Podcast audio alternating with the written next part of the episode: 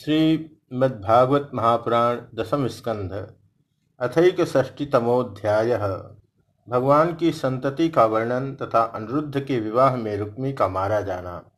श्री शुकुवाच एकैकशस्ता कृष्णस्य पुत्रान् दश दशा बला, आजी जननन वमान पितु सर्वात्म संपदा श्री सुखदेव जी कहते हैं परीक्षित भगवान श्री कृष्ण की प्रत्येक पत्नी के गर्भ से दस दस पुत्र उत्पन्न हुए।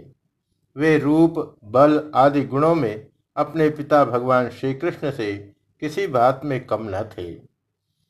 गृहादनपगम वीक्ष राजपुत्रोर्चितम सितम श्रेष्ठम नमन सत स्वम स्वम न तत्व स्त्रिय। राजकुमारियाँ देखती कि भगवान श्री कृष्ण हमारे महल से कभी बाहर नहीं जाते। सदा हमारे ही पास बने रहते हैं। इससे वे यही समझती हैं कि श्री कृष्ण को मैं ही सबसे प्यारी हूँ। परीक्षित, सच पूछो तो वे अपने पति भगवान श्री कृष्ण का तत्व उनकी महिमा नहीं समझती थी। चार्वज चार्वब्ज कोशवदनायत बाहुनेत्र सप्रेमहासरस्वीक्षितवल्गुजल्पैः सम्मोहिता भगवतो न मनो विजेतुं त्रैर्विभ्रमयीं समस्करन् वनिता विभुम वे सुंदरियाँ अपने आत्मानंद में एक रस स्थित, भगवान श्री कृष्ण के कमल कली के समान सुंदर मुख, विशाल बाहु, कर्ण स्पर्शी नेत्र, प्रेम भरी मुस्कान रसमयी चितवन और मधुर वाणी से स्वयं ही मोहित रहती थी। वे अपने श्रृंगार संबंधी हाव भावों से उनके मन को अपनी ओर खींचने में समर्थ न हो सकी। मायावलोकलम्बदर्शित भावहारी भ्रूमण्डल प्रहित सौरत मंत्र सौण्डैः पत्न्यस्तु षोडश सहस्रमरङ्गवाणैः यस्येन्द्रियं विमथुं कर्णैर्न शेकुः। वे सोलह हज़ार से अधिक थी, अपनी मंद मंद मुस्कान और तिरछी चितवन से युक्त मनोहर भवों के इशारे से ऐसे प्रेम के बाण चलाती थी, जो काम कला के भावों से परिपूर्ण होते थे। परंतु किसी भी प्रकार से किन्हीं साधनों के द्वारा वे भगवान के मन एवं इंद्रियों में चंचलता नहीं उत्पन्न कर सकी। इत्थम भ्रमा पतिमवाप्य पतिम सियस्ता ब्रह्मादयोपि न विदो पदवीं यधीयाम् भेजुर्मुदा विरतमेदितयानुराग आसावलोकनवसंगमलाल साध्यम परीक्षित ब्रह्मा आदि बड़े बड़े देवता भी भगवान के वास्तविक स्वरूप को या उनकी प्राप्ति के मार्ग को नहीं जानते। उन्हीं रमा रमन भगवान श्री कृष्ण को उन स्त्रियों ने पति के रूप में प्राप्त किया था। अब नित्य निरंतर उनके प्रेम और आनंद की अभिवृद्धि होती रहती थी और वे प्रेम भरी मुस्कुराहट, मधुर चितवन नव समागम की लालसा आदि से भगवान की सेवा करती रहती थी। प्रत्युदगमासन वरार्हण पाद शोच तांबूल विश्रमण जन गंधमाल्य केश प्रसार शयन स्मन स्नपनोपहार्य दासी सतापि विभोर विधतोष्ण दास्यम उनमें से सभी पत्नियों के साथ सेवा करने के लिए सैकड़ों दासियाँ रहती। फिर भी जब उनके महल में भगवान पधारते, तब वे स्वयं आगे जाकर आदर पूर्वक उन्हें लिवा लाती। श्रेष्ठ आसन पर बैठाती, उत्तम सामग्रियों से उनकी पूजा करती।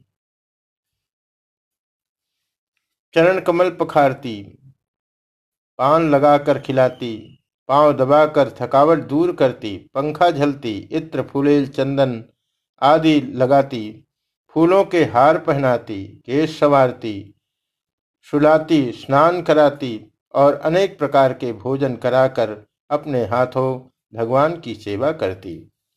तासां या दशपुत्राणां कृष्णस्त्रीणां पुरोहिताः, अष्टौ महेश्य तत्पुत्रान् प्रद्युम्नादीन् गृह्णामि ते। चारुदेष्ण, सुदेष्णश्च, चारुदेहश्च वीर्यवान् सुचारुश्चारुगुप्तश्च भद्रश्चारुस्तथा परः। चारुचंद्रो विचारुश्च, चारुश्च दशमो हरे प्रद्युम्न प्रमुखा जाता रुक्मण्याम नावमापितु।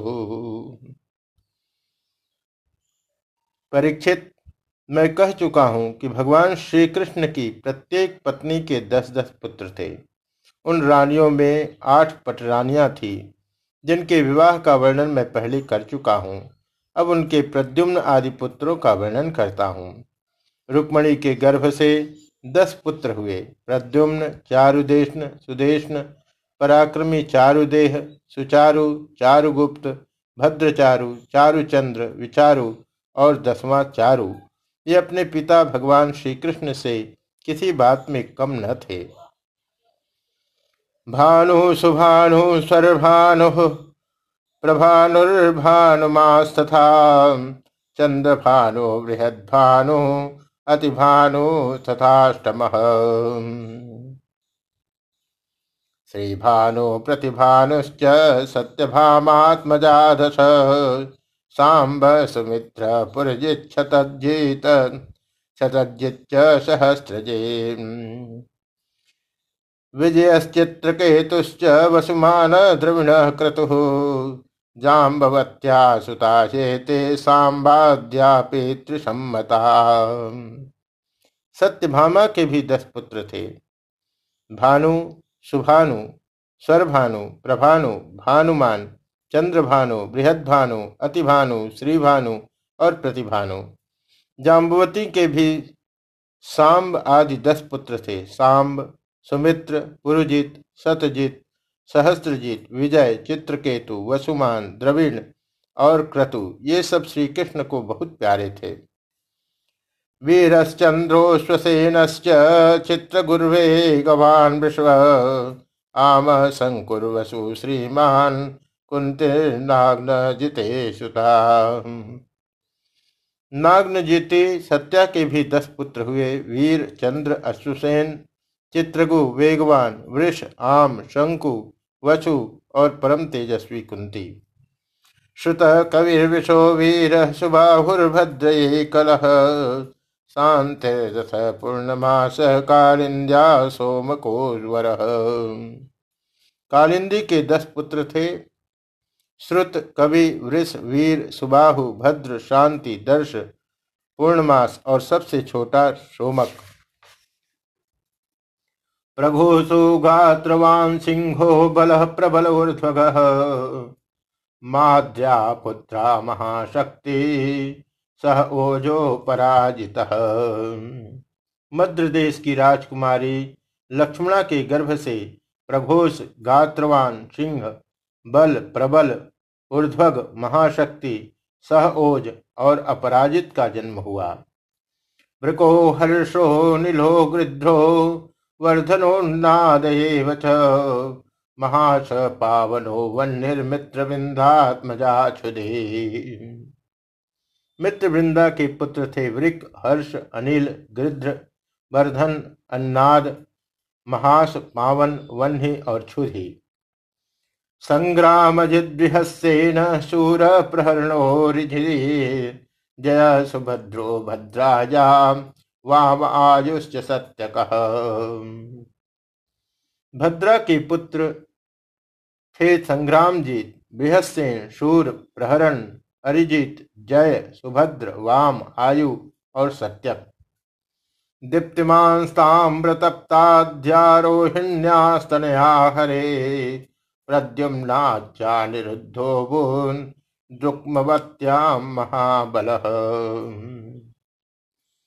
प्रत्याम तो रुक्मणो राजन्नाम्ना भोजकटे पुरे। एतेषां पुत्रपौत्राश्च बभूवु कोटिशो नृप। मातरः कृष्णजातानां सहस्राणि च षोडश। इन पटरानियों के अतिरिक्त भगवान की रोहिणी आदि सोलह हज़ार एक सौ और भी पत्नियाँ थी। उनके दीप्तिमान और ताम्रतप्त आदि दस दस पुत्र हुए। रुक्मणी नंदन प्रद्युम्न का, मायावती रति के अतिरिक्त भोजकट नगर निवासी रुक्मी की पुत्री रुक्मवती से भी विवाह हुआ था। उसी के गर्भ से परम बलशाली अनिरुद्ध का जन्म हुआ। परीक्षित श्री कृष्ण के पुत्रों की माताएँ ही सोलह हज़ार से अधिक थीं, इसलिए उनके पुत्र पौत्रों की संख्या करोड़ तक पहुँच गई।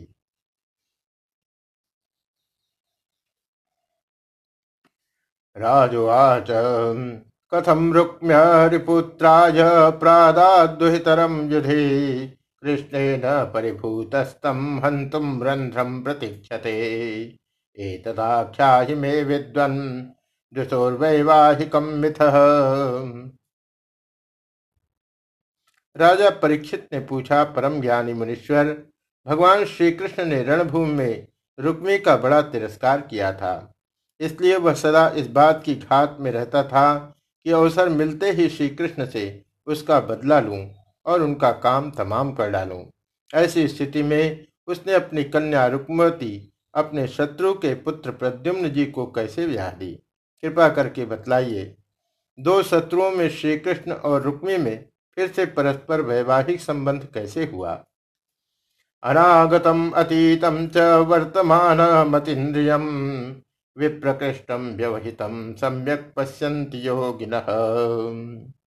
आपसे कोई बात छिपी नहीं है, क्योंकि योगी जन भूत भविष्य और वर्तमान की सभी बातें भली बात जानते हैं।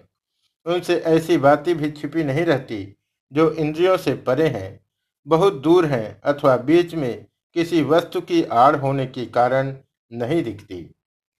श्री शुकुवाच वृत स्वयं भरे साक्षात अनंगोंग युतस्तया राज्य समेता निर्जित्य जहारैक रथो युधि श्री सुखदेव जी कहते हैं परीक्षित प्रद्युम्न जी मूर्तिमान कामदेव थे। उनके सौंदर्य और गुणों पर रीझ कर रुक्मवती ने स्वयंवर में उन्हीं को वरमाला पहना दी। प्रद्युम्न जी ने युद्ध में अकेले ही वहाँ इकट्ठे हुए नरपतियों को जीत लिया। और रुक्मवती को हर लाए। यद्यप्यनुस्मरन् वैरम रुक्मी कृष्णावमानितः। व्यतरद्भागिने याज सुताम कुर्वन् ससुप्रियम। यद्यपि भगवान श्री कृष्ण से अपमानित होने के कारण रुक्मी के हृदय की क्रोधाग्नि शांत नहीं हुई थी। वह अब भी उनसे वैर गांठे हुए था। फिर भी अपनी बहन रुक्मी को प्रसन्न करने के लिए उसने अपने भांजे प्रद्युम्न को अपनी बेटी ब्याह दी रुक्मिण्यास्तनयाम राजन कृतबर्म सुतो बलि। उपये मे विशालाक्षिम कन्याम चारुमतिम किला। परीक्षित दस पुत्रों के अतिरिक्त रुक्मणी जी के एक परम सुंदरी बड़े बड़े नेत्रों वाली कन्या थी। उसका नाम था चारुमती। कृतवर्मा के पुत्र बलि ने उसके साथ विवाह किया। लौहित्रायानिरुद्धाय पौत्रीं रुक्म्य ददाधरे। रोचनां बद्ध वैरोपी स्वतु प्रिय चिकीर्षया। जानन्न धर्मं तद्यौनं स्नेहपाशानुबंधन परीक्षित रुक्मी का भगवान श्री कृष्ण के साथ पुराना वैर था, फिर भी अपनी बहन रुक्मणी को प्रसन्न करने के लिए उसने अपनी पौत्री रोचना का विवाह रुक्मणी के पौत्र, अपने नाती दौहित्र अनिरुद्ध के साथ कर दिया। यद्यपि रुक्मी को इस बात का पता था कि इस प्रकार का विवाह संबंध धर्म के अनुकूल नहीं है, फिर भी स्नेह बंधन में बंधकर उसने ऐसा कर दिया। तस्मिन्नभ्युदये राजन रुक्मिणी राम केशव पुरम भोजकटम जगमु। सांब प्रद्युम्न खादय परीक्षित अनिरुद्ध के विवाहोत्सव में सम्मिलित होने के लिए भगवान श्री कृष्ण बलराम जी, रुक्मणी जी, प्रद्युम्न, सांब आदि द्वारिकावासी भोजकट नगर में पधारे। तस्मिन् उद्वाहे कालिंग प्रमुखा नृपा दृप्तास्ते रुक्मिणम प्रोचुर्बलमक्षय विनिर्जय। जब विवाहोत्सव निर्विघ्न समाप्त हो गया, तब कलिंग नरेश आदि घमंडी नरपतियों ने रुक्मी से कहा कि तुम बलराम जी को पासों के खेल में जीत लो। अनक्षज्ञो ह्यम राजन्नपि तद्व्यसनम महत। इत्युक्तो बलमाहूय तेनाक्षय रुक्म्यदीव्यत राजन, बलराम जी के को पासे डालने तो आते नहीं, परंतु उन्हें खेलने का बहुत बड़ा व्यसन है। उन लोगों के बहकाने से रुक्मी ने बलराम जी को बुलवाया और वह उनके साथ चौसर खेलने लगा। शतम सहस्रमयुतम रामस्तत्रादे पणन तम तो रुक्म्य तत्र कालिंग प्राह संबलम दंतान संदर्शयन्नुचै नामृत्य लायुध। बलराम जी ने पहले सौ, फिर हज़ार और इसके बाद दस हज़ार मुहरों का दांव लगाया। उन्हें रुक्मी ने जीत लिया। रुक्मी की जीत होने पर कलिंग नरेश दांत दिखा दिखाकर ठहाका मार कर बलराम जी की हँसी उड़ाने लगा।